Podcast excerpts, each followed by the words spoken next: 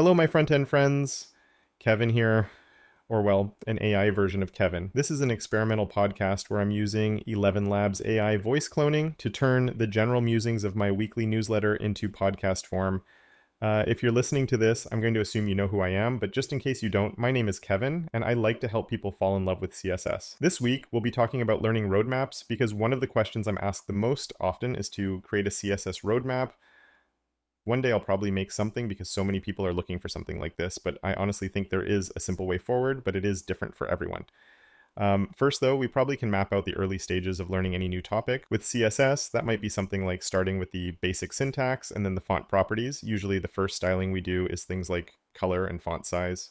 With that, we'd get into pixels, em, and rem units. I think it's worth covering rem early on instead of building up bad habits that have to be broken later.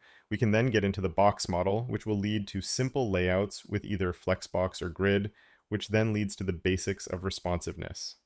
Then, um, shrugs. I mean, once you can make a simple layout with flexbox or grid, what is the next thing you have to learn?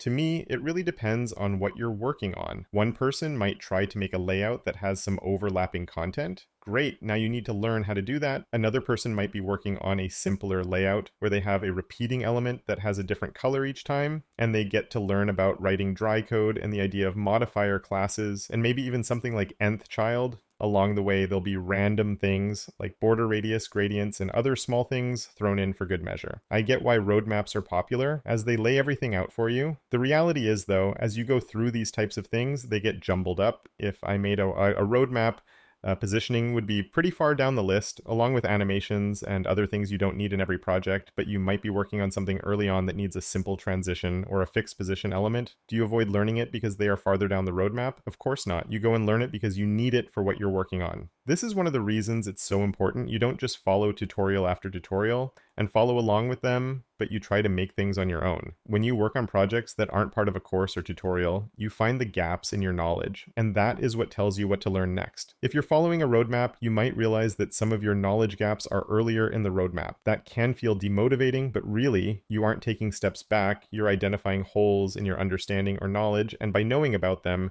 you can start trying to fill them in. Learning is never linear, so while roadmaps can give you some guidance, it's important to know you'll be jumping all over the place as you learn, including often going back over the earlier material too, and there is no harm in that at all. And that's it for episode one. If you'd like to give me feedback, you can find me on Twitter or uh, X, where I'm at Kevin J. Powell, or on Threads, where I'm at Kevin Powell CSS. Uh, all of that and the link to my YouTube channel are in the description. And of course, until next week, don't forget to make your corner of the internet a little bit more awesome